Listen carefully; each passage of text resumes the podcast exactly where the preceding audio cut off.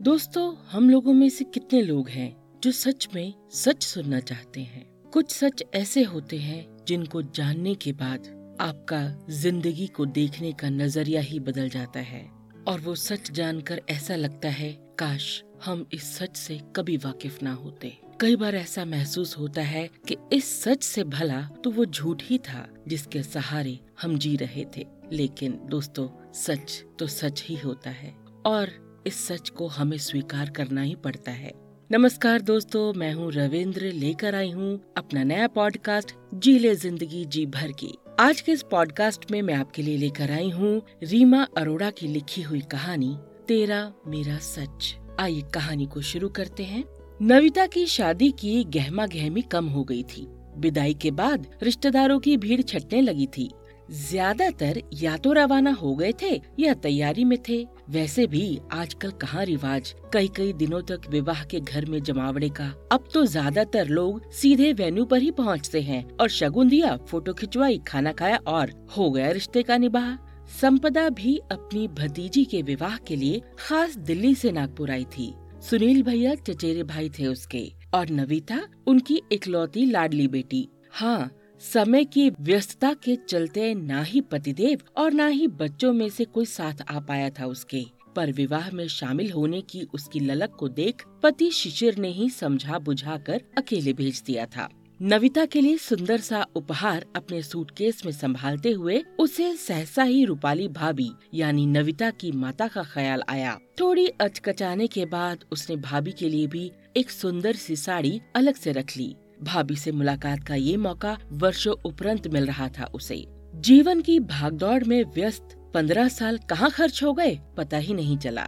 विवाह के सभी रीति रिवाज अच्छे से संपन्न हुए। सभी रिश्तेदारों को सुंदर भेंट के साथ विदा किया रूपाली भाभी और सुनील भैया ने। संपदा ने दो दिन रुक कर जाने का कार्यक्रम बनाया था। अतः वो भाभी का हाथ बटाती रही सारे कार्य पूरे करने में। बीच बीच में वो सहसा भाभी को गौर से देखती, जैसे कुछ तोल मोल रही हो, और पूछे जाने पर सर झटक कर टाल देती।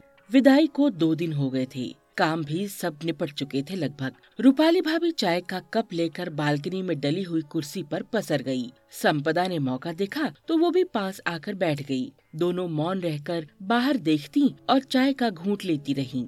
कभी कभी मौन बहुत सुंदर हो उठता है, थकान से निजात दिलाने वाला, पर कभी कभी मौन असहनीय हो जाता है। रूपाली इस समय वैसा ही महसूस कर रही थी। उसने सहसा ही संपदा से पूछ लिया, क्यों छोटी?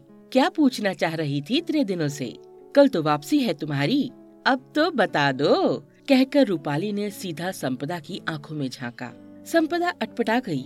अचकचा कर बोली, कुछ भी तो नहीं भाभी। आपको ऐसा क्यों लगा कि मैं कुछ पूछना चाहती हूँ आपसे?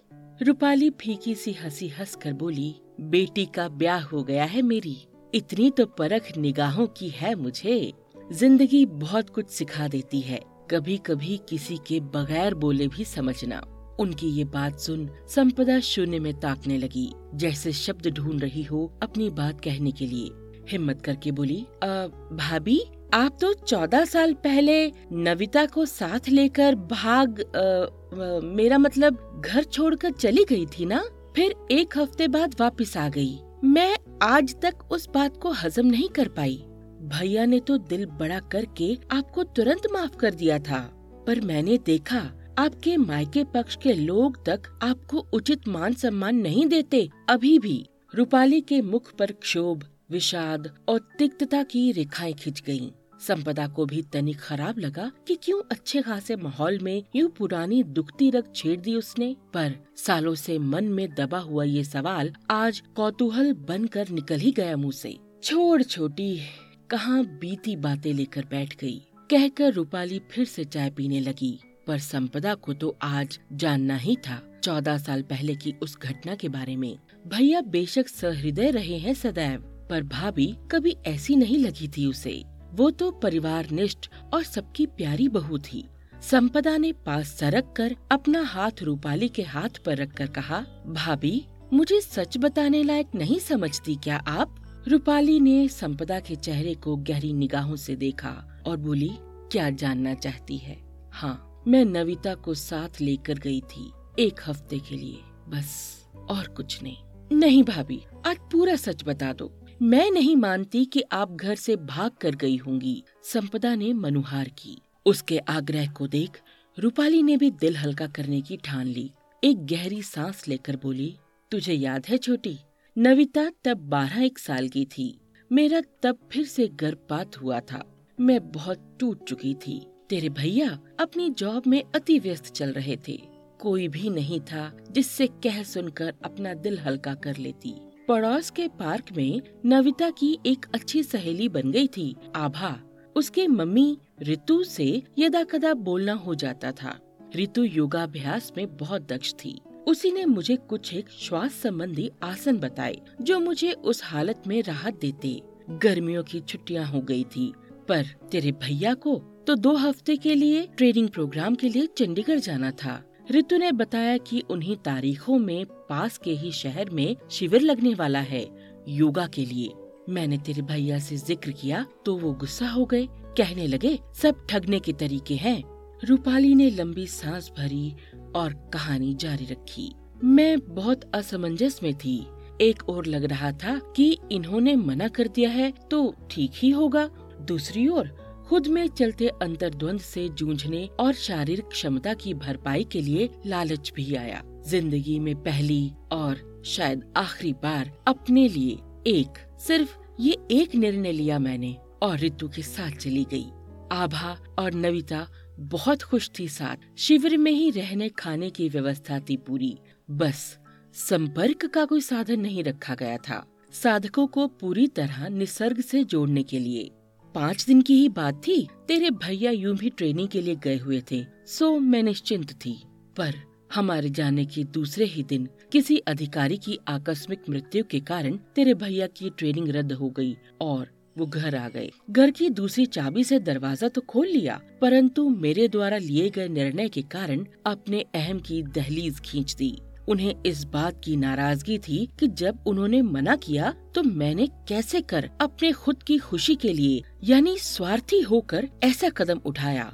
उनके अहम को इतनी चोट लगी कि उन्होंने यही कहना शुरू कर दिया कि मैं नविता को लेकर भाग गई हूँ। कहते कहते रूपाली की आँखों से अविरल आँसू बहने लगे। संपदा धक रह गई। उसे खुद नहीं पता था कि उसका अपना भाई पुरुषत्व का इतना अहंकार लिए हुए था। पर आपने इसका विरोध नहीं किया भाभी? संपदा ने पूछा तो रूपाली के मुँह पर एक विद्रुप हँसी तिर गई।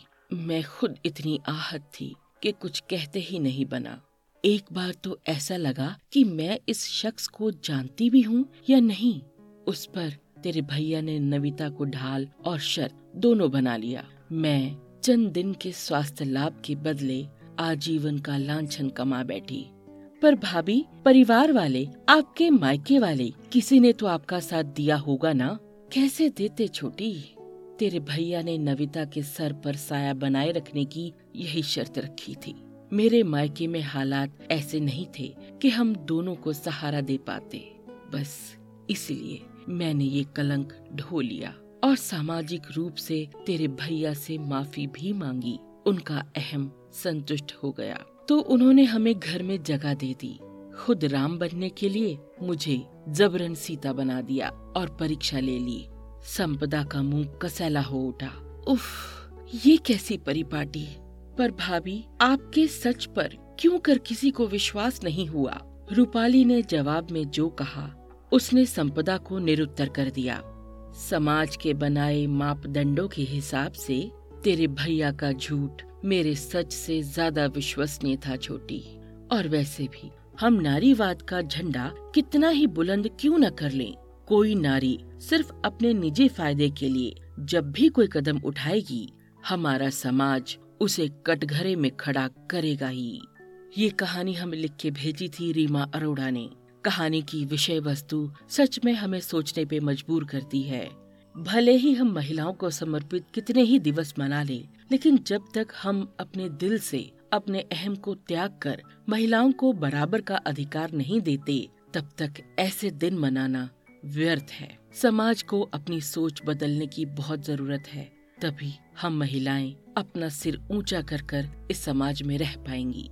आपको ये कहानी कैसी लगी, मुझे ज़रूर बताइएगा। मेरा email ID RJ dot Ravinder Kaur at Gmail dot com Facebook पे मेरा पेज फॉलो कीजिए R J dot Ravinder Kaur Instagram पे Ravinder Kaur at nine five four और यूट्यूब चैनल है Ravinder Kaur nine seven nine तो मिलते हैं आपसे अगले पॉडकास्ट में। तब तक खुश रहिए, स्वस्थ रहिए एंड हैप्पी लिस्निंग